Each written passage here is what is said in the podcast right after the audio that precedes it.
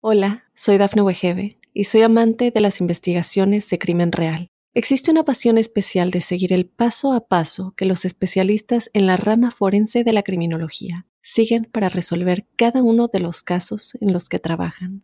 Si tú, como yo, eres una de las personas que encuentran fascinante escuchar este tipo de investigaciones, te invito a escuchar el podcast Trazos Criminales con la experta en perfilación criminal, Laura Quiñones Orquiza en tu plataforma de audio favorita. Óyenos audio. Hola, hola, les habla la doctora Edith. Bienvenidos al programa. Saben que a veces en nuestro equipo nos ponemos a pensar cómo la pandemia nos convirtió a todos en inmunólogos aficionados. De verdad que a raíz de todo lo que vivimos, ahora todos entendemos un poquito de virus, de vacunas, de sistema inmune, y es por eso que nos animamos a hacer el episodio de hoy.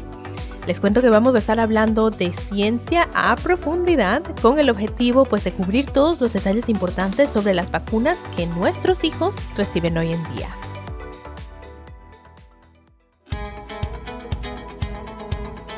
Estás escuchando Entre Madres y Doctoras.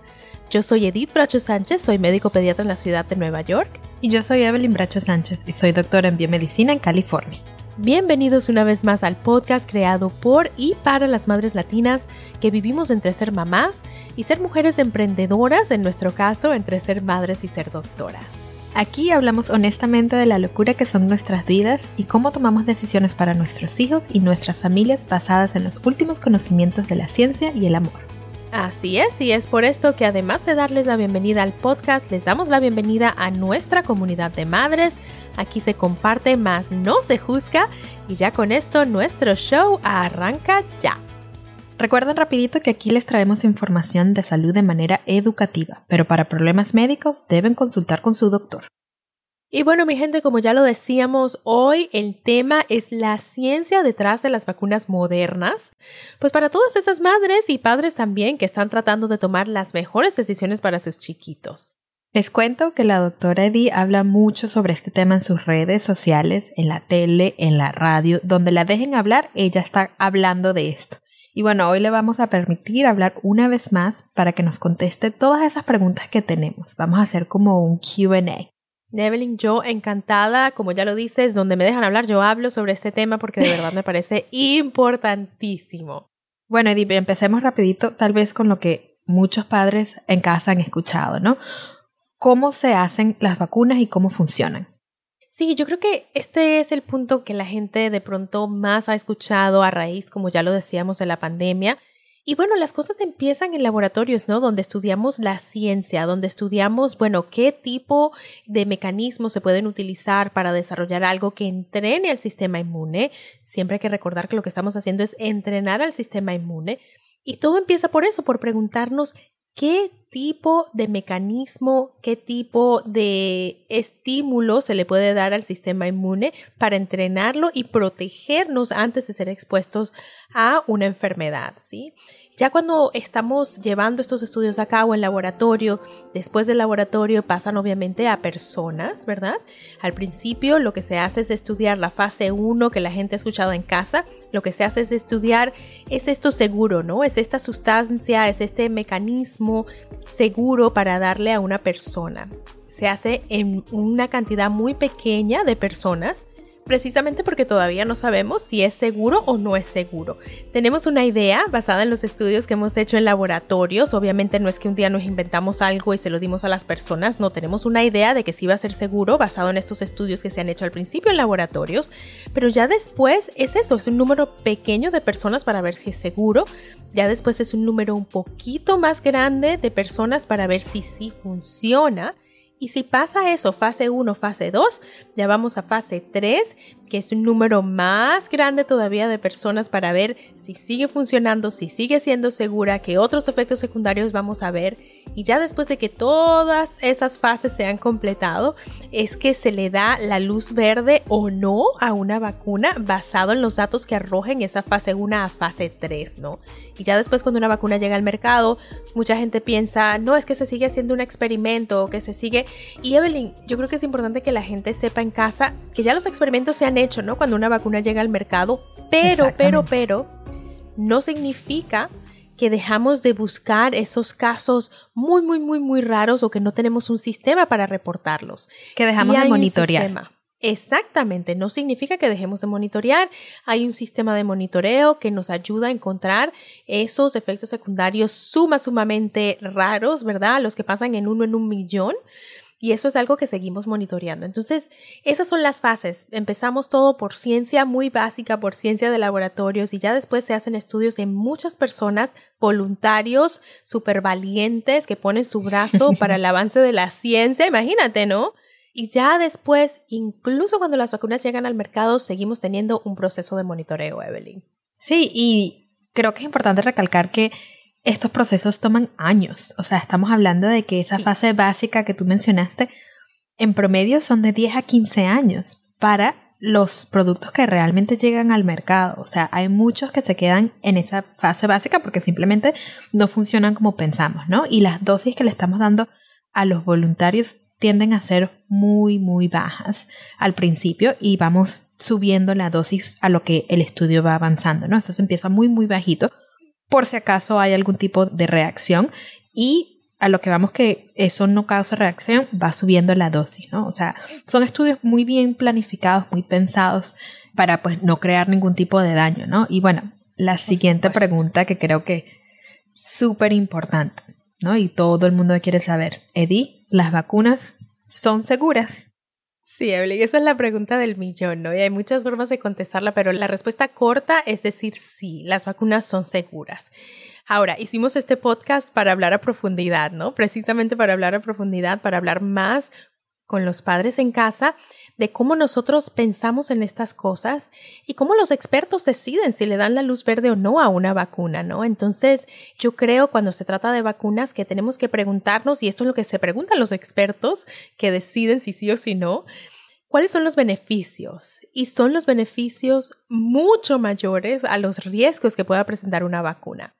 Y esa parte me parece tan importante, Evelyn, porque tienen que ser muchísimo mayores que los riesgos. Sí, no es que un poquitito mejor, no, no, es que tiene que ser un beneficio que no haya duda en cualquier persona que lo vea. Exactamente. Y en mi opinión profesional, pues la respuesta es obviamente sí, los beneficios son muchísimo más grandes que los riesgos. Pero, sabes, yo creo que a veces es más fácil explicar con ejemplos, ¿no? O sea, ¿de qué estamos hablando? De acuerdo. ¿Qué cifras estamos hablando? ¿A qué nos referimos cuando decimos beneficios y riesgos? ¿no? Entonces, vamos a hablar, por ejemplo, Evelyn, de la hepatitis B y de la vacuna contra la hepatitis B. La hepatitis, como lo saben, es una enfermedad del hígado causada por un virus y tenemos una vacuna muy buena en el mercado que puede prevenir esta enfermedad, ¿no? Entonces, por darte un ejemplo, uno de cada millón de niños que recibe la vacuna contra la hepatitis B tiene una alergia severa conocida como anafilaxis después de recibir la vacuna. Entonces, ese es el riesgo serio de vacunarnos contra hepatitis B. Corremos un riesgo que ya se sabe es uno en un millón de que nuestro hijo reaccione con una alergia muy severa y necesite epinefrina para resolver ese episodio, ¿sí? Se hace en la oficina del pediatra. Por eso es que cuando llevamos a nuestros hijos al pediatra y le colocan una vacuna, nos piden que nos quedemos por lo menos 15 o 20 minutos, precisamente para monitorear que nuestro hijo no sea uno de estos de uno en un millón. Sí. Pero Evelyn, por otro lado, otra vez, comparando riesgo contra beneficio, ¿sí? Imagínate que 1.700 personas mueren cada año por hepatitis B. Entonces tú dices, una en un millón de que mi hijo tenga una reacción alérgica y tenga que recibir epinefrina en la oficina. O, si te pones a ver, no vacunamos, pero el no vacunar no viene sin riesgo. A veces la gente piensa, no voy a correr el riesgo. Pero no correr el riesgo y no vacunar no es una decisión que venga sin riesgo. Yo sé que estoy hablando mucho de riesgo. Sí, ¿no? Pero, o sea, es otro riesgo. Simplemente estás asumiendo otro. Exactamente, estás asumiendo otro riesgo. Imagínate que son 1.700 personas cada año que mueren a raíz de esta enfermedad, nada más aquí en los Estados Unidos. Y cada año también, antes de que esta vacuna estuviera disponible, Evelyn, eran 18.000 niños menores de 10 años que se contagiaban en este país. Imagínate. Hemos ido de 18 mil niños al año a casi no ver hepatitis B en los niños. Yo no he visto un caso, todavía no me ha tocado ver un caso y ya llevo 8 años voy para mis ocho años de, pediatra más la escuela de medicina, que fueron cuatro más, no he visto hepatitis B en un niño, ¿no? Entonces, pues igual, como ya lo decimos, estamos comparando riesgo contra beneficio, ¿no? Y así como este te puedo dar muchísimos ejemplos de todas las vacunas que están disponibles, de cómo realmente han reducido el riesgo que causa la enfermedad y cómo los riesgos de la vacuna misma son muchísimo más bajos, Evelyn. Podríamos hablar de cada vacuna individual, pero quería dar nada más un ejemplo para que los padres entiendan cómo pensamos en estas cosas. Entonces, otra vez, mi opinión personal y profesional es sí, las vacunas sí son seguras, Evelyn. Y los casos de estos de uno en un millón donde vemos algún tipo de reacción, sabemos cómo controlarlos, ¿no? O sea, sabemos que si hay una reacción alérgica, cuál es el medicamento que se le tiene que dar. Entonces, estamos hablando del riesgo de vida o muerte sin la vacuna o el riesgo de una alergia, ¿no? Yo creo que es importante ese contraste. Sí. Eddie, ¿y cómo se detectan estos efectos secundarios de uno en un millón? Sí, Evelyn, es parte de lo que hablábamos al principio sobre estas fases de los estudios de las vacunas, ¿sí? Cuando se hacen los estudios de fase 1 a fase 3, se detectan los efectos secundarios comunes. Entonces detectamos cosas como que, bueno, se le pone rojo el brazo, tiene un poquito de, ¿sabes?, de fiebrecita al niño, se siente decaído por 24 horas después de la vacuna. Esas cosas se detectan y se pueden medir y son fáciles de medir. Ahora, esto de uno en un millón generalmente lo detectamos una vez que la vacuna ya está en el mercado, porque como ya decía, hay un proceso de monitoreo y precisamente es para esto, para detectar el uno en un millón, porque imagínate, un estudio de vacuna es muy difícil hacer en no un millón tiene de un millón de personas. no se puede hacer. Entonces, eso es lo que vamos a detectar en ese momento. Pero Evelyn, quiero que la gente en casa sepa también que no es que vamos a detectar uno en un millón de muerte. No, no, no. O sea, No. no ha pasado eso de que cuando llegue la vacuna al mercado, ahora lo que detectamos es algo gravísimo que no teníamos ni que no idea. sabíamos que nos cayó de sorpresa. Exactamente, o sea, las tecnologías que se utilizan, los ingredientes, las, sabes, todos los preservativos, las cosas que se usan, que vamos a hablar un poquito más después en el episodio, no es que, ups, nos vamos a dar cuenta de que uno en un millón se muere. No, no, no, no, no, no, no. Tal vez nos damos cuenta de que uno en un millón tiene una reacción alérgica, ¿sí? Ese es el tipo de cosas que empezamos a detectar. Pero los casos severos y esos casos de seguridad, ¿verdad? Ya eso se ha hecho en estudios previos, Evelyn. Súper importante, ¿no? Porque no es que estamos poniendo a nuestros hijos en un riesgo altísimo simplemente acordarles la vacuna. Creo que es importante que sigamos diciendo eso una y otra y otra y otra vez. Sí, sí. Cuéntanos, y ya habías hablado un poquito sobre esto, pero cuéntanos sobre los ingredientes de las vacunas. Y sabes, yo creo que le causa mucha curiosidad a los padres. A veces me dicen, no, doctora, Sí. que yo quiero que me dé el papel de la vacuna para yo saber todo lo que tiene. Y Exactamente lo que tiene. es abrumante. Porque incluso, ¿sabes? Es difícil saber como que, ajá, qué químico es este, qué químico es este. Entonces, me parece importante que lo hablemos, ¿no? Entonces, vamos al grano. Para empezar, las vacunas contienen antígenos. Los antígenos son, como decir, la parte activa de la vacuna que va a enseñar al sistema inmune cómo tiene que responder una vez que esté expuesto a la enfermedad. Entonces, el antígeno es el que va con la misión de enseñar, con la misión de exponer y trabajar mano a mano con el sistema inmune para entrenarnos y estar listos para protegernos. ¿sí? Ese es el antígeno. Las vacunas también tienen adjuvantes. Estas son sustancias que ayudan a activar el sistema inmune. Entonces, Evelyn, imagínate que a veces, si tú lo sabes como inmunóloga, a veces podemos usar menos antígeno, ¿sí? Menos del componente activo porque tenemos un adjuvante que nos ayuda a que el sistema inmune se active un poquito mejor, ¿sí? Entonces estas son sustancias, una vez más, son sustancias que se han hecho pues muchas pruebas, son sustancias seguras, que lo que van es con el propósito de ayudar a activar al sistema inmune y de que tengamos que usar a veces menos antígeno, no siempre, pero a veces sí van con ese propósito también tenemos, y para que la gente tenga una idea, ¿no? De qué es un adjuvante, qué tipo de cosas van ahí, son sustancias como sales, como lípidos, ¿verdad? Grasas, que nos ayudan a activar el sistema inmune. Cosas que muchas veces se encuentran en otras cosas que no son vacunas, ¿no? Son cosas que a veces encontramos en nuestras comidas, en cremas, en maquillaje, o sea, Sí, o en mi hijo que estaba jugando afuera justo antes de grabar este episodio, ¿verdad? Y que se, se metió la mano llena de tierra a la boca. Son cosas que están presentes en la naturaleza, ¿no? O sea, no estamos hablando de químicos radioactivos que nos inventamos. No, no, no, no, no. Estamos hablando de sustancias naturales que se encuentran en la naturaleza, de sales, de grasas, de ese tipo de cosas que la ciencia, gracias a Dios, a estas alturas del partido nos ha ayudado a entender son cosas y componentes que pueden ayudar a activar el sistema inmune, ¿no? Entonces, bueno, esos son antígenos adjuvantes, también tenemos estabilizantes, que son cosas que se añaden para preservar a los otros componentes. Una vez más, son sales, son grasas, son lípidos, son ese tipo de cosas, ¿sí? Que nos ayudan a que no se dañen las vacunas. Y por último, sí hay que tener preservativos.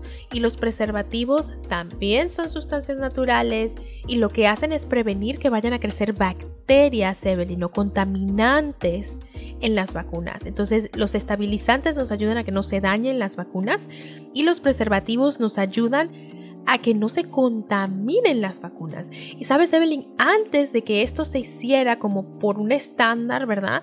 En las vacunas ocurrió un caso muy, muy triste, muy grave en 1916, Evelyn. Hace ya muchísimo tiempo. Hace muchísimo tiempo, que es importante poner esa perspectiva, ¿no? Estos estudios de vacunas vienen desde ya años, años, muchísimo tiempo que venimos estudiando esto desde los años cataplum, ¿no? Como se dice en nuestro país, desde los años cataplum estamos en este cuento.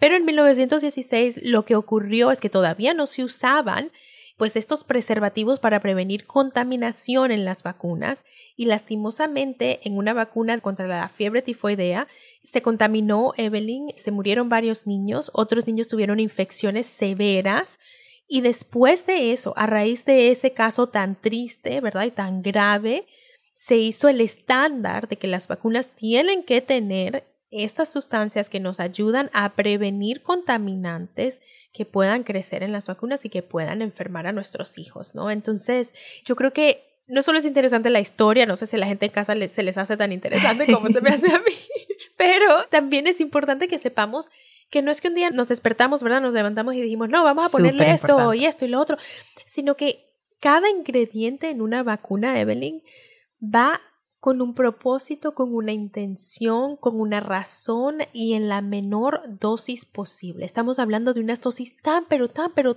tan pequeñas, Evelyn. Sí, y si nos ponemos a ver, esto es, cada punto que tú has traído a la conversación es un campo de estudio por sí solo. O sea, tú, Inmenso. tú te puedes dedicar tu vida entera a estudiar los preservativos o los adjuvantes y desarrollar sí. Exacto, o sea, cada una de esas cosas es un campo de la ciencia donde dedicamos años y años y años y fue la base de mi doctorado, es en lo que trabajo hoy en día, ¿no? Entonces, por eso te digo que cada punto es un campo de la ciencia súper, súper grande.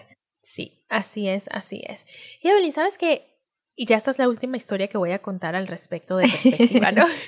Pero es que de verdad que a mí me parece súper interesante cómo se han dado las cosas, ¿no? Ese caso de niños que lastimosamente murieron por una contaminación de vacunas y por qué ahora usamos preservativos para prevenir contaminación. También hay un caso muy interesante sobre un preservativo que se utilizaba antes, se llama timerosal, para prevenir contaminación una vez más y sabes que hay muchos padres que dijeron que creían que el timerosal estaba causando daños a sus hijos. Entonces padres que se pusieron que no, que no, que no, que ese preservativo, que se lo quiten a las vacunas, que se lo quiten a las vacunas.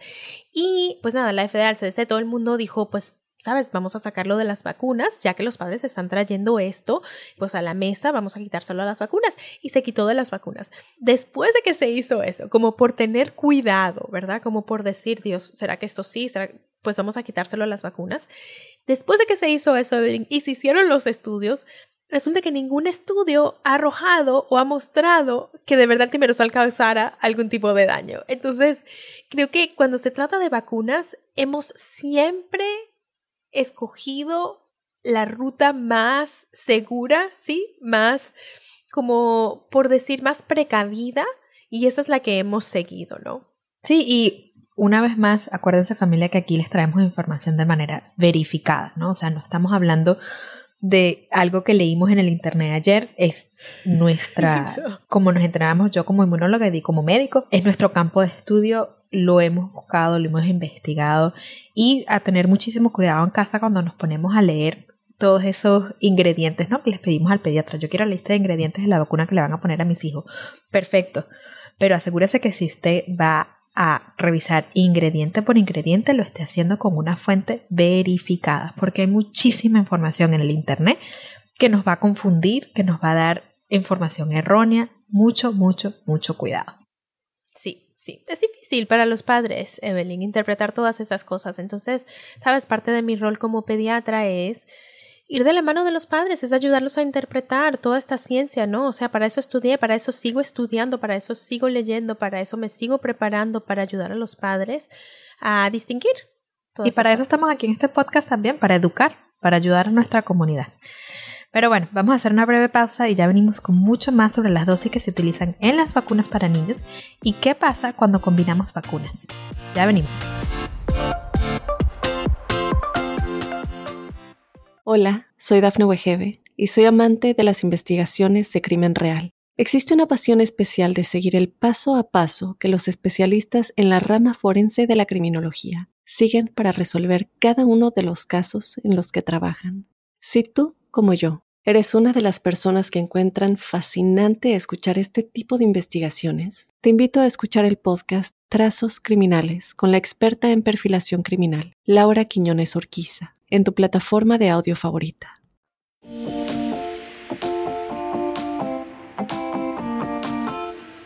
Y ya estamos de regreso, familia. Están escuchando Entre Madres y Doctoras. Gracias por su sintonía.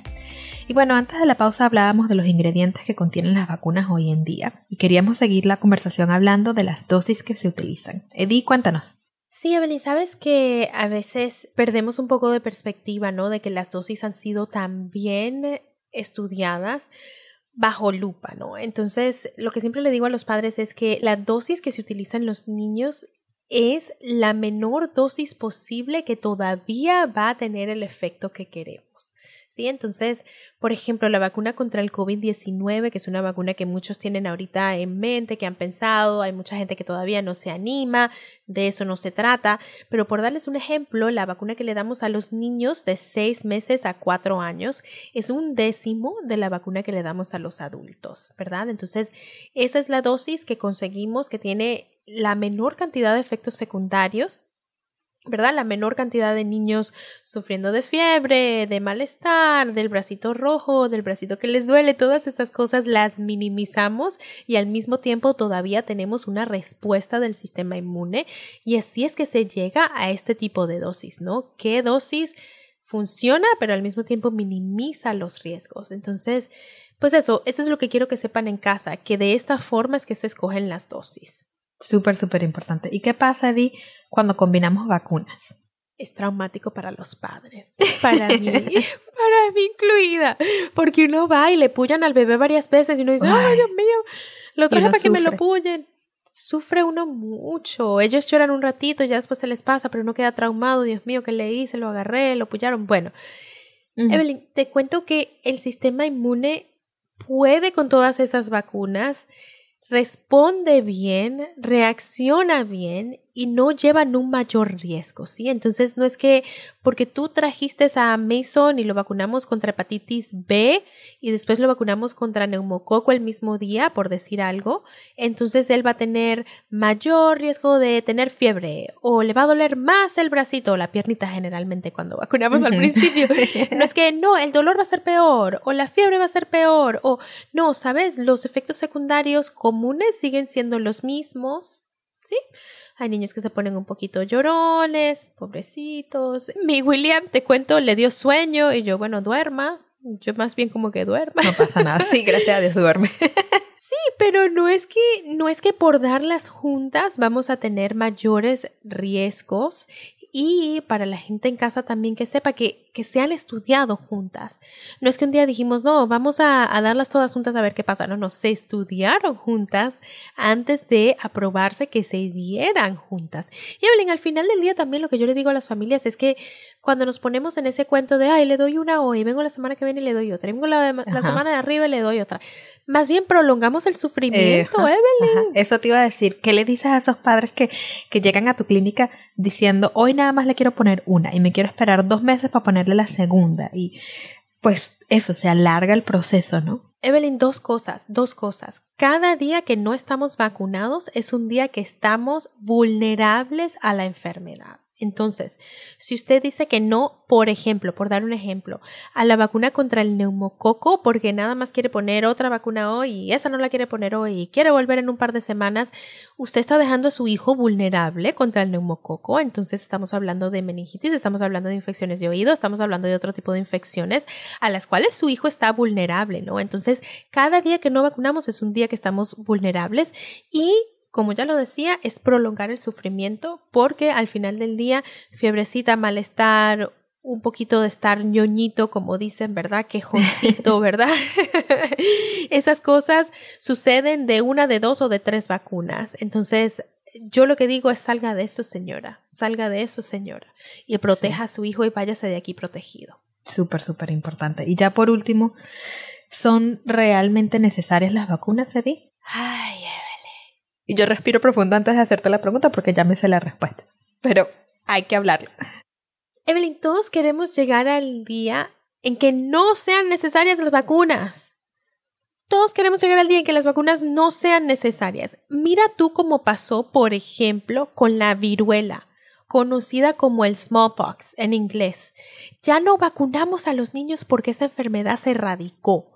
O sea, tuvimos unas jornadas de vacunación por años que fueron bien hechas, que llegaron hasta, bueno, los pueblos más rurales en cada continente. Fueron jornadas de vacunación bien, bien hechas y se logró erradicar de la superficie de la Tierra, Evelyn. Pero con muchas enfermedades que les dan a los niños. No hemos llegado a ese punto, Evelyn. Sencillamente no hemos llegado a ese punto. Mira tú lo que sucede en las comunidades que deciden no vacunar contra el sarampión. Siempre, siempre, siempre vuelve. Viaja una persona, mira, aquí en Nueva York, donde yo practico medicina, hay comunidades que deciden no vacunar contra el sarampión. Y todo lo que hace falta, o sea, lo único que se necesita ahí para empezar una epidemia es que alguien viaje para otro lugar y venga para acá donde nadie está vacunado y listo, chao, cayeron miles de niños. y estamos hablando de enfermedades que pueden tener complicaciones serias, Evelyn. Entonces, esa es una forma muy larga de decirte que las vacunas siguen siendo necesarias. Ojalá no, ojalá lleguemos al día en que no, pero no estamos ahí todavía. Y, y, por ahora, pues lastimosamente para todos los padres que buscamos proteger a nuestros hijos, siguen siendo necesarias y gracias a Dios tenemos esa opción para proteger. Exacto, exacto. Gracias a Dios tenemos el, el privilegio de proteger a nuestros hijos con la ciencia moderna. Sí. Y bueno, Belén, creo que he estado hablando de muchísimas cosas, ¿no? Como que les caímos a la gente en casa con una cantidad de información sobre vacunas, entonces... Una clase de ciencia fue hoy. Sí, no, una clase de ciencia fue, ojalá la gente en casa no se nos haya mareado, pero rapidito para, para resumir antes de pasar al siguiente segmento de nuestro programa. Nada, las vacunas siguen siendo sumamente importantes. Estamos más que bendecidos que tenemos este avance de la ciencia. En nuestra opinión profesional y personal, las vacunas son seguras, tienen muchísimo más beneficios de lo que tienen riesgos. Y al final del día si usted tiene miedo, si usted tiene preguntas, se vale y se respeta porque todos estamos tratando de hacer lo mejor para nuestros hijos, nada más que las lleve donde un doctor que haya estudiado para interpretar la ciencia, que no se guíe de personas en el Internet que tienen un doctorado en inmunología o se volvieron médicos en el Facebook, ¿verdad? Entonces, tener cuidado de dónde estamos llevando nuestras preguntas. Y bueno, mi gente, ya, dejamos ya la clase de ciencia. Ojalá les haya ayudado. Vamos a pasar al segmento divertido de nuestro programa. Vamos a hacer una breve pausa y ya volvemos con nuestras victorias y nuestras metidas de pata, el mom hack y el mom fail de la semana. No se vayan que ya volvemos. Hola, soy Dafne Wegebe y soy amante de las investigaciones de crimen real. Existe una pasión especial de seguir el paso a paso que los especialistas en la rama forense de la criminología siguen para resolver cada uno de los casos en los que trabajan. Si tú, como yo, eres una de las personas que encuentran fascinante escuchar este tipo de investigaciones, te invito a escuchar el podcast Trazos Criminales con la experta en perfilación criminal, Laura Quiñones Orquiza en tu plataforma de audio favorita.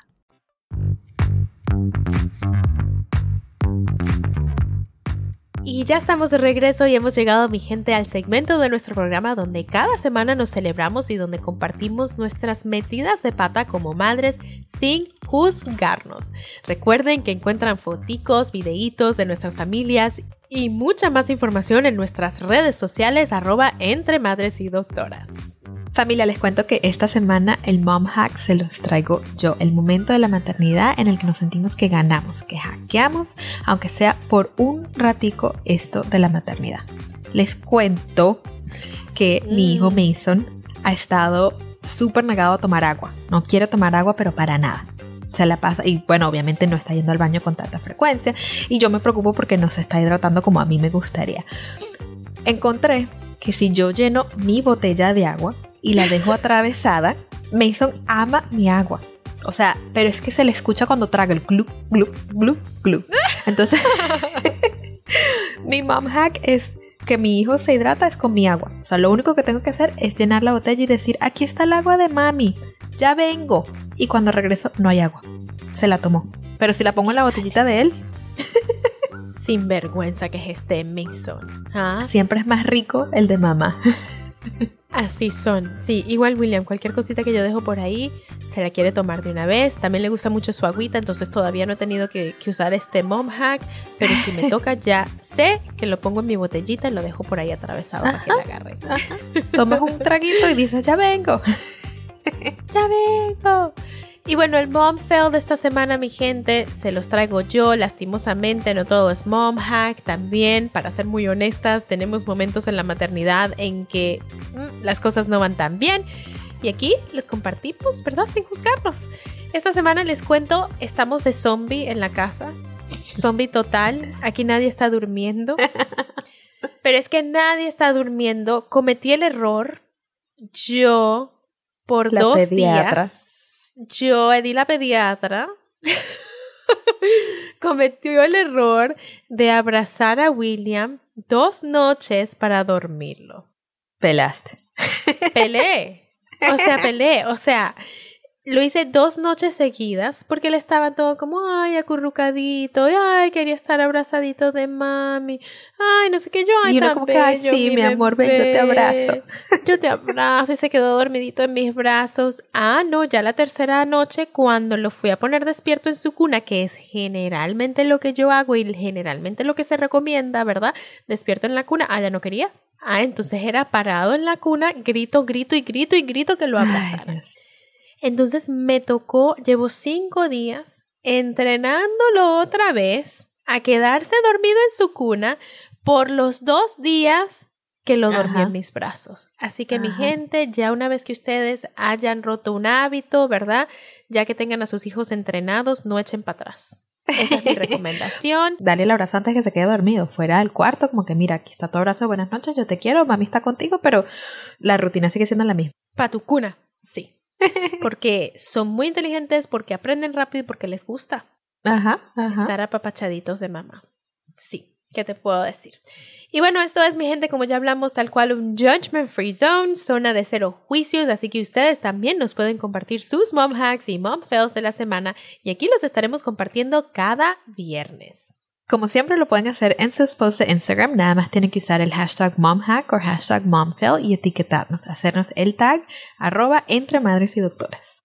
Y ojalá sí lo hagan, sí lo suban para saber que no estamos solas. y bueno, con esto familia hemos llegado al final de este episodio de Entre Madres y Doctoras. Y al final de la semana, porque hoy es viernes, felicidades para cada una de ustedes y felicidades a nosotras mismas también por sobrevivir y triunfar en una semana más de esto de la maternidad. Si les gustó este show, si se relajaron, si se sintieron identificadas, mándenselo a una amiga o a otra mamá por el WhatsApp o por un texto. Compartir es súper fácil y nos ayuda a que más y más mamás encuentren nuestro podcast. Así es, una vez más, gracias por escuchar. Nos vemos el próximo viernes. Pero mientras tanto nos vemos en las redes sociales. Entre Madres y Doctoras es una producción de LGR Media y es distribuido por Óyenos Audio de la cadena Mundo Now. Un abrazo y hasta la próxima. Hola, soy Dafne Wegebe y soy amante de las investigaciones de crimen real. Existe una pasión especial de seguir el paso a paso que los especialistas en la rama forense de la criminología siguen para resolver cada uno de los casos en los que trabajan. Si tú, como yo, eres una de las personas que encuentran fascinante escuchar este tipo de investigaciones, te invito a escuchar el podcast Trazos Criminales con la experta en perfilación criminal, Laura Quiñones Orquiza, en tu plataforma de audio favorita.